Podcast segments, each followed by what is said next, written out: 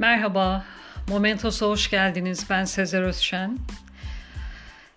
Bugün yine enteresan, eskilerde kalmış ve yaşanmış bir olayı aktaracağım size.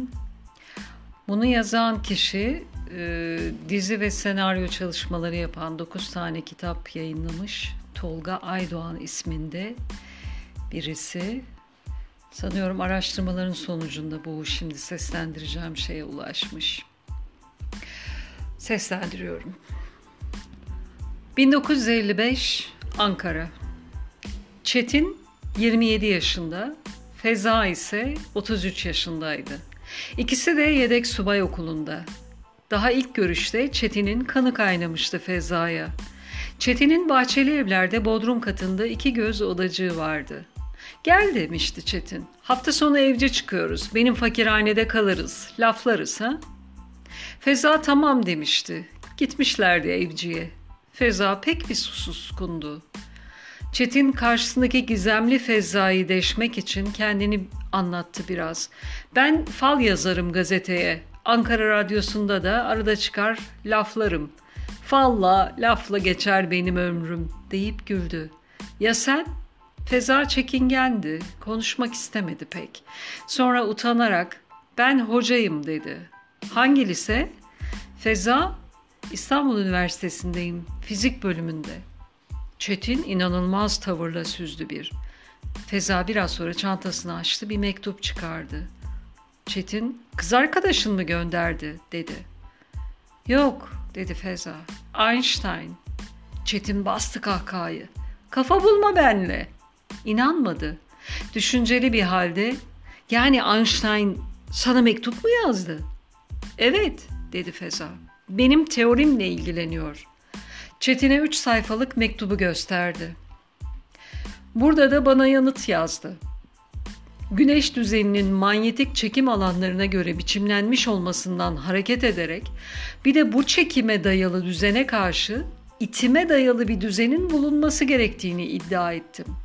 Evrende her tezin antitezi varsa çekimin antitezi itime de olmalıdır değil mi? dedi. Çetin şaşkın bir şekilde önce Feza'nın suratına sonra Einstein imzalı mektuba baktı. Ben anlamam. Einstein ne diyor bu işe? dedi. Feza gülümseyerek yanıldığımı düşünüyor. Peki nereden merak duydun bu işe? deyince Feza utangaçça Annem Türkiye'nin ilk kadın kimyageridir. Babam da fizikçi ve doktor. Çetin ile Feyza'nın askerliği Ankara'da devam etti. Arada bir Bahçeli'deki o bodrum katında hafta sonları evci çıkıp sohbet ettiler. Bir daha mektup almadı Einstein'dan çünkü Nisan 1955'te Einstein öldü. Çetin askerden sonra tanınmaya başladı. Gazeteci Çetin Altan oldu. Feza ise askerden sonra Princeton ve Columbia Üniversitelerinde profesörlük yaptı. Uzay zaman konusunda çalışmalar yaptı. Kuantum renk dinamiği kuramını genişletti. Dünyadaki sayılı fizikçilerdendi. Yale Üniversitesi'nin kürsü başkanı oldu. İtalya'dan Commendatore nişanı, Fransız madalyası, Morrison ödülü, TÜBİTAK ödülü aldı. İlginç olan da ne biliyor musunuz? Kuantum ve fizik alanındaki çalışmalarından ötürü 1979'da Einstein madalyası ile ödüllendirildi.